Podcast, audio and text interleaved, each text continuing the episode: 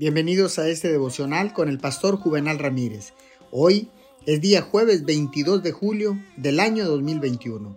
La palabra dice en el libro de los Proverbios capítulo 18 verso 24. Hay amigos que llevan a la ruina y hay amigos más fieles que un hermano. La Biblia ofrece una gran esperanza a cualquier persona que haya sido rechazada y no se sienta deseada. Jesús entiende ese dolor porque lo experimentó él mismo. Jesús entiende los sentimientos que vienen cuando la gente le echa a un lado y le hace sentir desvalorizado. Tal vez por eso Jesús usó el último versículo del libro de Mateo para decirle a sus discípulos, y les aseguro que estaré con ustedes siempre, hasta el fin del mundo.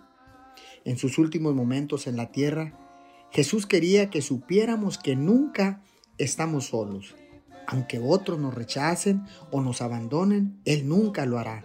Jesús está con nosotros en cada situación, en cada circunstancia, todos los días, pase lo que pase.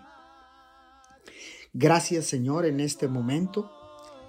No debemos de temer al rechazo, Señor, al rechazo del hombre, porque Jesús es nuestro fiel amigo y ha entregado su vida por todos y cada uno de nosotros para demostrarnos ese amor y esa amistad con todos y cada uno de nosotros. Gracias en el nombre de Jesús. Amén y amén.